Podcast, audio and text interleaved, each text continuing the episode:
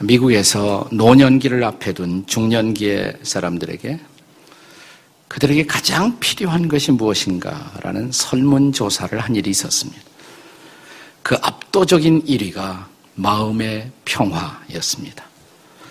저는 한국에서도 동일한 계층을 대상으로 설문조사를 하면 꼭 같은 대답이 나올 것이라고 전망을 합니다. 전 세계 사람들의 일상적 인사 가운데 가장 많이 등장하는 단어가 있다면 그것이 평화입니다. 히브리 사람, 이스라엘 사람들은 샬롬. 이스라엘 사람들과 대척 관계에서 갈등을 어, 경험하고 있는 아랍계 사람들은 살람. 그것도 평화라는 뜻이에요. 고대 그리스인들은 에이레네. 중국 사람들은 핑안. 우리는 안녕하십니까? 평안하십니까? 이렇게 인사를 주고 받습니다. 날마다 인사 가운데 평안을 확인한다는 것은 역설적으로 우리 모든 인생이 마음의 내적 평화를 잃어버리고 살고 있다는 증거도 되지 않겠습니까? 우리 시대의 탁월한 철학자여 신학자였던 폴 틸리라는 분은 인간이 마음의 평화를 잃어버리고 사는 그 인간의 마음의 평화를 위협하는 근본적인 두 가지 요소가 있다라고 지적을 합니다. 이 두 가지 요소가 뭐냐? 하나는 두려움, 또 하나는 불안이라고 말합니다. 두려움과 불안 때문에 우리가 평화를 누리지 못한다는 것입니다. 근데 두려움보다는 불안이 훨씬 더, 더 다루기가 힘든 것이라고 그는 말합니다. 두려움은 대상이 뚜렷해요. 두려워하는 대상이 존재하고 있습니다. 근데 불안은 그 대상을 알 수가 없어요. 그냥 불안한 거예요. 왠지 불안한 거예요. 틸리는 이런 불안은 근원적으로 죽음에서부터 오는 것이라고 말합니다. 결국 이 불안은 내가 어느 날 무로 돌아간다 라는 허무의식 때문에 불안이 생겨난다는 것입니다. 그러나 좀 더 이 문제를 성경적으로 풀어서 말하자면 인간의 불안은 죽음을 통해서 어느 날 하나님 앞에 서야 한다는 불안입니다. 내가 하나님을 만나고 하나님 앞에 선다는 것이 왜 불안일까요? 그게 준비가 안 됐기 때문에 그런 것입니다. 나는 오늘 여러분에게 인생의 가장 중요한 질문을 던지려고 합니다. 이것은 내 인생의 창조자요, 심판자이신 하나님, 그 하나님을 만날 준비 되어 계십니까? 죽음은 언제 어떻게 오는지 모르잖아요. 우리 스크린에 나온 선화, 결혼을 앞두고 사흘 앞두고도 이렇게 부름을 받을 수가 있습니다. 이번 판교밸리 사건 속에 저희 교회 가족이 포함되어 있습니다. 40세 된 이인영 형제. 부인이 있고 딸이 둘이 있어요. 네. 언제 어떻게 죽음은 우리 인생의 문을 놓고 하고 우리에게 찾아올지 모르는 것입니다. 하나님을 만날 준비가 필요한 그 상태를 가리켜 성경은 하나님과 평화해야 한다라고 말합니다. 성경은 모든 인간이 하나님과 평화하지 못한 상태 속에서 태어나 삶을 시작한다고 말합니다. 그래서 기독교 교리에서는 원죄, original sin이라고 말합니다. 죄가 하나님과 인간 사이를 분리시킨 것입니다. 인간이 삶을 살면서 불안해하는 그 근본 밑바탕에는 바로 죄가 도사리고 있다는 것입니다. 이 죄 문제가 해결되지 못하는 한 인간은 자신과의 관계에 있어서도 평화롭지 못하고 이웃과의 관계에 있어서도 평화하지 못하고 하나님과의 관계에서도 평화할 수 없다는 것이 바로 성경의 가르침입니다. 저도 처음부터 예수 믿었던 사람이 아니라 20대에 처음 교회에 나가기 시작했는데 여기서 멀지 않은 수원에 중앙침례교회 제가 청년으로 출석을 시작했는데 그 당시에 김장할 목사님께서 자주 했던 얘기 하나 있어요. 근데 처음 예수 믿는 저에게 예수 믿는다는 것 그리고 하나님을 만난다는 것이 무엇인가에 도움을 주었던 어떤 소년의 이야기가 있습니다. 한 소년이 여름방학을 맞이해서 여동생과 함께 시골 외할머니, 외할머니 댁에 놀러 갔다고 합니다. 심심하잖아요. 시골이고. 그래서 외할머니 댁에서 그 심심한 시간을 때우기 위해서 이 소녀는 나무가지를 꺾고 새총을 하나 만들었습니다. 거기에 고무줄을 끼우고 돌멩이를 당겨 아 새들을 좀 잡자.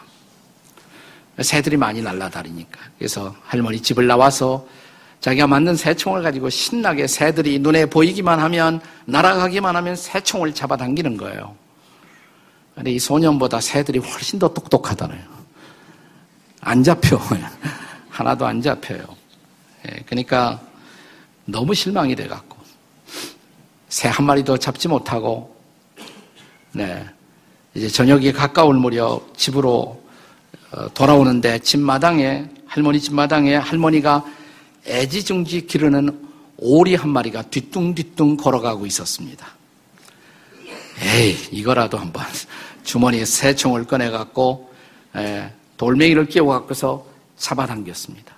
보기 좋게 에? 오리의 머리에 명중하고 말았습니다. 오리가 아, 꽥 하고 쓰러졌겠죠. 네, 죽었어요. 오리를 명중시킨 것까지는 좋았는데 아 이게 할머니가 좋아하는 오리인데 생각이 난 순간 죄책감이 그를 지배하기 시작합니다. 아, 어떡하지? 내가 할머니를 무슨 얼굴로 보지? 너무너무 마음이 힘들고 괴로운 거예요. 근데 옆에 보니까 여동생이 그 광경을 보고 있어요. 그래서, 야, 너 절대로 할머니한테 얘기하지 마. 약속해야 돼. 그리고 마당 한 구석에다가 그 오리를 파묻었습니다. 그리고 시치미를 떼고 집에 들어갔습니다. 저녁 식사 시간이에요. 밥을 먹지만 양심이 괴로워서 제대로 어, 식사를 할 수가 없었습니다. 할머니와 눈도 맞추지 못하고 할머니가 질문을 해도 대답도 하지 못하고 할머니를 피하는 것입니다. 그러자 식사가 다 끝나자 여동생이 오빠를 부릅니다. 오빠, 설거지 좀 해. 야, 설거지는 내 책임이고 내 당번이잖아. 할머니한테 일를까? 꼼짝없이 설거지를 하는 거예요. 할 수 없이 설거지를 하는 거예요. 생각해 보니까 여름 내내 여동생에게 이끌려서 노예처럼 설거지 하다가 여름방학 다 보낼 것 같거든요. 너무너무 한심한 생각이 들었습니다. 고민, 고민하다가 밤늦게 그는 할머니 방을 찾아가 할머니 방을 놓고 합니다. 그리고 할머니에게 자수를 하는 것입니다. 자초지정을 다 털어놓는 거죠. 그러자 할머니는 뜻밖의 이렇게 말씀하셨다고 합니다. 걱정 말거라. 내가 오후에 2층에서 청소하다가 내가 오리 쏘는 거, 저 마당에다 파묻는 거 다 봤다. 내가 이미 다 용서했으니까 그냥 안심해. 괜찮아. 너무 고맙습니다. 한순간 이리 와봐. 손자를 안아주더니 할머니가 축복 기도까지 해주시는 거예요. 그 날아갈 듯한 기분, 마음. 그것은 용서받은 자의 평화, 그리고 마음의 자유였습니다. 얼마나 단잠을 달게 자는지 이튿날 아침에 아침 식사를 맛있게 끝냈습니다. 여동생이 부릅니다. 오빠, 설거지 해야지. 안 해. 안 한다고? 그래, 안 해. 일를까? 일러! 할머니 다 아셔. 이게 마음의 자유예요. 네, 용서받은 사람의 마음 속에 임한 놀라운 평화인 것입니다. 근데 바울 사도는 오늘 성경 말씀을 통해서 인류에게 그와 비슷한 사건이 우리에게 일어났다는 것입니다. 오리를 죽인 소년이 할머니를 피하고 할머니에게서부터 도망치고 있었던 것처럼 죄를 범한 인간은 하나님으로부터 무의식적으로 도피하고 있는 거예요. 하나님을 함께하기가 왠지 거북하고 하나님으로부터 피하고 있는 것이에요. 그리고 마치 오리를 죽인 이 소년이 잠시 동안이지만 여동생에게 종살이 노예살이를 해서 끌려다닌 것처럼 우리가 죄를 범하고 사탄의 종로를 마귀의 종로를 타면서 스스로를 자학하고 정죄하는 인생을 살았던 것입니다. 우리는 마음의 평화를 잃어버린 채 살고 있었습니다. 이것이 바로 하나님 앞에 죄를 범한 인간의 실존이라고 성경은 가르칩니다. 무엇을 해도 우리 마음에 기쁨도 평화도 없는 것입니다. 그런데 오늘 로마서 5장 1절은 복음을, 그 뉴스를 우리에게 들려주고 있는 것입니다. 우리가 예수님을 만났을 때 예수님을 통해서 우리는 죄 용서를 받고 하나님과 평화하게 되었다는 것입니다. 이것이야말로 인간이 이 땅에서 경험할 수 있는 최고의 축복, 최고의 블레싱이라고 성경은 가르치는 것입니다. 그것이 바로 본문의 말씀이에요. 다시 한번 로마서 5장 1절을 다 같이 읽겠습니다. 시작.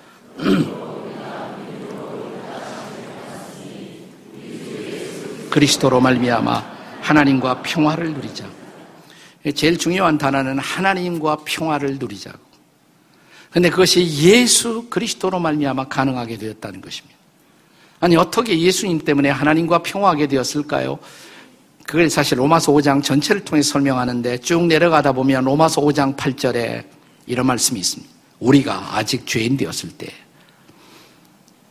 그리스도께서 우리를 위하여 죽으심으로 하나님께서 우리에게 대한 자기의 사랑을 확증하셨다. 우리가 죄를 범하고 그 죄 때문에 하나님의 심판과 진노를 피할 수가 없는데 예수께서 내 대신 내 죄를 짊어지고 십자가에서 죽으심으로 피 흘리심으로 우리는 용서받고 하나님과 평화하게 되었다. 뿐만 아니라 로마서 5장 1절은 의롭담을 받았다 그랬어요. 의롭담. 여기서 의롭담을 받았다는 말의 본래의 뜻은 우리가 한 번도 죄를 범하지 않은 사람처럼 보아주신다는 뜻입니다. 그냥 죄가 용서함을 받을 뿐만 아니라 나를 죄를 전혀 범하지 않은 사람처럼 하나님이 나를 대해 주신다. 그것을 성경에서 의롭다라는 단어로 설명합니다. 이것은 은혜죠. 은혜, grace. 은혜라는 말은 본래 받을 자격이 없는 사람들에게 베풀어지는 사랑이라는 뜻입니다. 예수님의 사랑, 하나님의 사랑, 이 사랑 때문에 우리는 하나님과 평화하고 용서받고 이제 하나님 앞에서 새로운 인생을 살게 되었다는 것입니다. 주 예수 그리스도로 말미암아 십자가에서 우리 위해 죽으시고 그리고 부활하시고 살아계신 예수 그리스도로 말미암아 이것이 복음이에요. 예수가 복음인 것입니다. 예수 그리스도로 말미암아 여기 복음의 본질이 들어 있는 것입니다. 기독교 고전인 철로욕정이라는 책에 보면 주인공 순례자가 그 길을 가면서 수많은 고난을 당합니다. 인생은 끊임없는 고난의 연속입니다. 그가 고난의 언덕길을 올라가 넘어갔을 때 그런데 뜻밖의 거기에 아름다운 집 한 채가 기다리고 있었어요. 하나님께서 예비하신 집이에요. 인생은 고난만은 아니고 이 고난 속에서 하나님이 우리를 위로하기 위해서 준비하신 아름다운 집이 있다. 그것은 교회의 상징이고 궁극적으로는 천국 하늘집의 상징인 것입니다. 이 집에 들어가자마자 지금까지 한 번도 경험하지 못했던 마음의 안식을 누리게 됩니다. 그리고 이 집에 들어오자, 들어오자마자 그 집에 있는 분들이 월컴, 그를 환영하면서 한 방으로 인도합니다. 그 방에 명패가 붙어 있는데 평화의 방, 해 뜨는 쪽, 큰 창이 있는 아름다운 방, 평화의 방. 거기서 모처럼 그는 깊은 안식과 마음의 평화를 누리며 한밤을 지내게 됩니다. 아침에 일어나니까 막 마음의 평화가 강물처럼 막 넘쳐 흘러요. 노래를 부르기 시작합니다. 철로 역정의 순례자가 평화의 방에 사룻밤을 자고 일어나 부르는 노래입니다. 여기가 어디인가? 나그네 같은 인생을 위해 베푸시는 예수님의 사랑과 보살핌이 가득한 이곳, 주님이 예비하신 이곳, 죄를 용서받은 이 몸, 이미 천국에 산다네. 이 땅에서부터 죄를 용서함 받고 누리는 천국의 경험. 사랑하는 여러분, 고난의 인생길에서 예수님을 만난 사람들이 예수님을 통해서만 누릴 수 있는 평화와 안식을 그려주고 있는 것입니다. 오늘 여러분의 인생에서 이런 평화가 이런 안식이 필요하지 않으신가요? 그렇다고 예수 믿는 것이 죄를 용서받고 마음의 평화를 누리고 거기에서 그냥 그치는 것인가? 그렇지 않아요. 자, 이제 순례자가 아름다운 집에 들어갔을 때 그는 이 평화를 경험합니다. 하나님의 용서를 경험합니다. 근데 거기서 끝나는 것이 아니에요. 이 집에서 누리는 또 다른 은혜들이 있습니다. 또 다른 축복들이 있습니다. 그가 마음의 평화를 얻은 것은 축복의 시작에 불과했던 것입니다. 바로 그 놀라운 약속을 본문의 말씀에서 바울은 로마서 5장 1절에 이어서 2절 말씀을 통해 들려주고 있는 것입니다. 우리 2절 말씀을 다 같이 읽어요. 시작. 또한 그로 말미암아 우리가 믿음으로 서 있는 은혜에 들어감을 입었으며 하나님의 영광을 바라고 즐거워하느니라. 네. 자, 우리가 의롭다함을 얻고 하나님과 평화하고 거기서 끝나는 것이 아니라 은혜 속으로 들어간다. 그랬어요. 은혜 속으로 들어간다. 이제는 하나님의 영광을 바라보고 즐거워하는 인생을 산다. 이 은혜, 자격이 없는 사람들에게 베풀어지는, 부어지는 놀라운 사랑. 그 사랑을 받으면서 우리는 즐거워하는 인생을 살게 된 것입니다. 자, 우리가 은혜 받고 용서받도록 하나님께서는 그 외아들 예수님도 주셨는데 우리에게 다른 무엇인들 주실 수 없겠습니까? 로마서 8장 32절의 말씀을 함께 같이 읽어보시겠습니다. 다 같이 시작. 자기 아들을 아끼지 아니하시고 우리 모든 사람을 위하여 내주시니가 어찌 그 아들과 함께 모든 것을 우리에게 주시지 않겠느냐. 아멘이십니까? 네, 외아들도 예수님도 아끼지 않고 주셨는데 다른 무엇을 우리에게 주실 수 없겠어요? 그렇습니다. 자, 제가 화두에 예바로 드렸던 오리를 죽였던 어린 소년. 그는 할머니의 용서를 받았습니다. 근데 용서만 받은 것이 아니라고요. 할머니는 그 손주를 품에 안으시고 축복 기도까지 해주셨다고 그랬죠.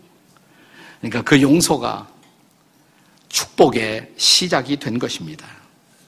이것은 우리에게 성경에 나타난 또 다른 유명한 하나의 이야기, 탕자의 비유를 생각나게 만들지 않습니까? 탕자의 비유.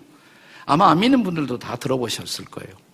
흔히 우리가 돌탕의 비유, 이렇게 불러, 불러 보기도 합니다. 돌탕이라는 것은 돌아온 탕자라는 말입니다. 돌아온 탕자의 이야기. 어느 집에 있었던 둘째 아들이 자기 몫으로 돌아올 상속을 아버지에게 미리 좀 달라고 아버지를 조르고 또 졸라서 자기 몫의 유산을 챙겨가지고 먼 나라로 가버립니다. 근데 이게 중동 지방에 과거 그 당시에서는 있을 수 없는 일이었다고 그래요. 아버지가 살아있는데 자기 상속 재산 달라는 것은 아버지 죽으라는 저주와 꽃같이 여겨졌다고 그래요. 아버지 가슴에 못질을 한 것입니다. 그래도 아버지는 할 수 없이 주워버리고 말았어요. 근데 그렇게 받은 재산 가지고 제대로 살겠습니까? 먼 나라 가서 탕진하고 허랑방탕하며 다 낭비해갖고 거짓골이 돼갖고 그는 다시 집으로 돌아옵니다. 자, 집으로 돌아올 때 그에게 가장 필요했던 것이 뭘까요? 아버지의 용서였겠죠. 가기 전에 미리 리허설을 하면서 아버지 만나면 내가 무슨 말부터 할까? 그가 이렇게 생각했어요. 하늘과 아버지께 죄를 얻어 싸우니. 그리고 돌아오는 거예요.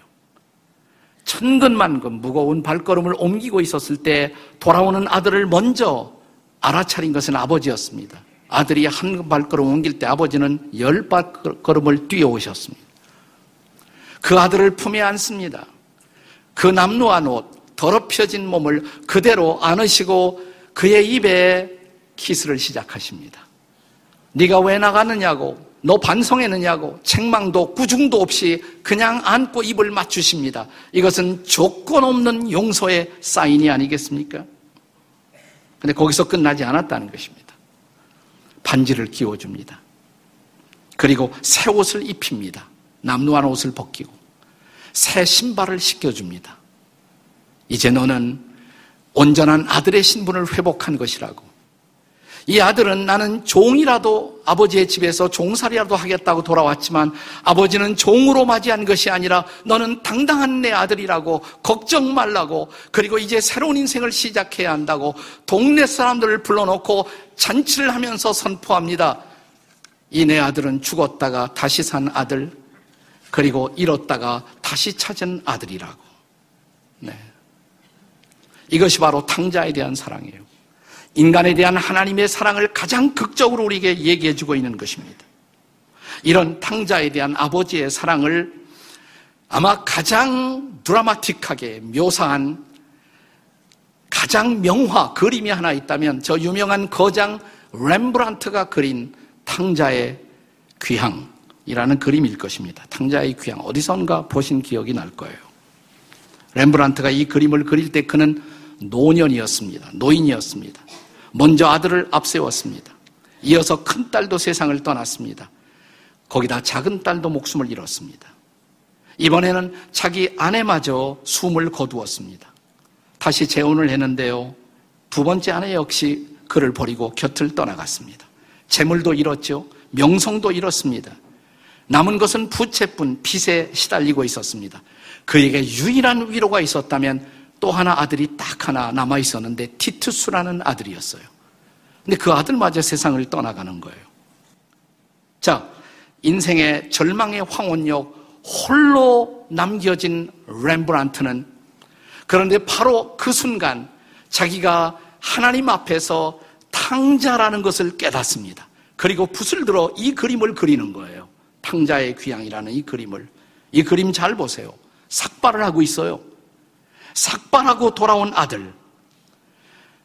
나는 아기처럼 아빠 앞에 다시 돌아온다고 아버지의 은혜를 기다리며 나는 새로운 삶을 살고 싶다고 그 남루한 모습으로 돌아오는 가난한 실존을 고백하고 있는 것입니다. 그가 받쳐 입은 헐렁한 통옷 유일한 자산이었을지 모릅니다. 거기에 가리고 있는 수척해진 그의 몸. 왼쪽을 잘 보시면 왼쪽은 맨발이에요. 신발도 신지 않았어요. 오른쪽에는 샌들을 신었는데 너무 오래돼서 다 닳아져 버린 샌들을 그냥 가까스로 걸치고 있어요. 이것은 그가 살아왔던 비참한 방황의 세월들을 보여주고 있는 것입니다. 그럼에도 불구하고 힘없이 아버지의 품에 자신의 존재를 기대고 있는 이 아들. 그런데 이 아들을 아버지는 이렇게 안고 계시잖아요. 안고 계세요. 가없는 사랑의 손길로 이 돌아오는 이 아들을 어루만지고 있습니다. 근데 그 아들을 어루만지고 있는 아버지의 두 손을 잘 보세요. 두 손을 잘 보세요. 오른손과 왼손이 완전히 달라요. 왼손은 힘이 들어가 있습니다. 그 왼손은 너를 다시 놓지 않을 거야. 라는 그를 부둥켜 안고 있는 모습이에요. 그러나 오른손은 전혀 달라요. 오른손은 가볍게 얹혀져 있습니다.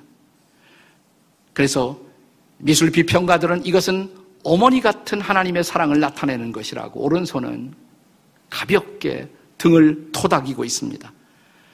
잘 왔어. 괜찮아. 염려 마라. 너는 잘 온 거야. 그렇게 토닥이고 있는 긍휼과 자비의 손길. 그리고 아버지의 펼쳐진 붉은 망토. 그것은 그 자식을 향해서 한없이 펼쳐진 하나님의 사랑인 것입니다. 그 아버지의 얼굴에서부터 이제 나오고 있는 광선, 그 광선은 두 손을 통해서, 아버지의 두 손을 통해서 이 돌아온 아들의 존재 전체를 그 빛이 환하게 감싸고 있는 모습을 주목해 보십시오. 그리고 아버지의 희미해진 노안. 근데 그 노안은 아들을 보면서 또한 먼 곳을 바라봅니다. 아들의 먼 미래를 아버지가 남은 온갖 것을 다해서 아들의 장례를 향한 축복을 쏟아내고 있는 그 모습을 보십시오. 그래서 이것을 명화라고 부르는 거예요. 그는 참으로 오래간만에 자신의 영혼의 집, 하나님 아버지의 품으로 돌아온 것입니다. 저한 본연의 표현을 빌리면 진정한 평화가 기다리는 아름다운 영혼의 집으로 홈카밍을 한 것입니다. 렘브란트는 비로소 자신의 눈물을 씻겨주시는 하나님을 참으로 만나고 마지막 인생길을 평화와 안식으로 걸어갈 수가 있었던 것입니다. 이런 평화, 이런 안식이 여러분에게 필요하지 않으신가요? 오늘 이 블레싱 축제는 바로 이런 평화와 안식을 기다리는 사람들 위해서 준비된 잔치입니다. 이 잔치를 여신 주인공은 예수님이십니다. 그분은 오늘 이 시간 여기 앉은 여러분을 향해서 이렇게 인비테이션을 초대장을 보내십니다. 수고하고 무거운 짐진 자들아 다 내게로 오라. 내가 너희를 쉬게 하리라. 그는 또 이렇게 초대의 말씀을 우리에게 주시고 있습니다. 내가 곧 길이요 진리요 생명이니 나로 말미암지 않고는 아버지께로 올 자가 없다고. 예수님 영접하고 용서받고 하나님을 아버지라고 부르며 그 하나님 아버지의 가없는 사랑 속에서 내가 새로운 인생을 출발하는 모습을 보고 싶다고 이 하나님의 사랑, 이 하나님의 은혜, 이 하나님의 축복을 경험하는 오늘의 축제가 되시기를 주의 이름으로 축복합니다.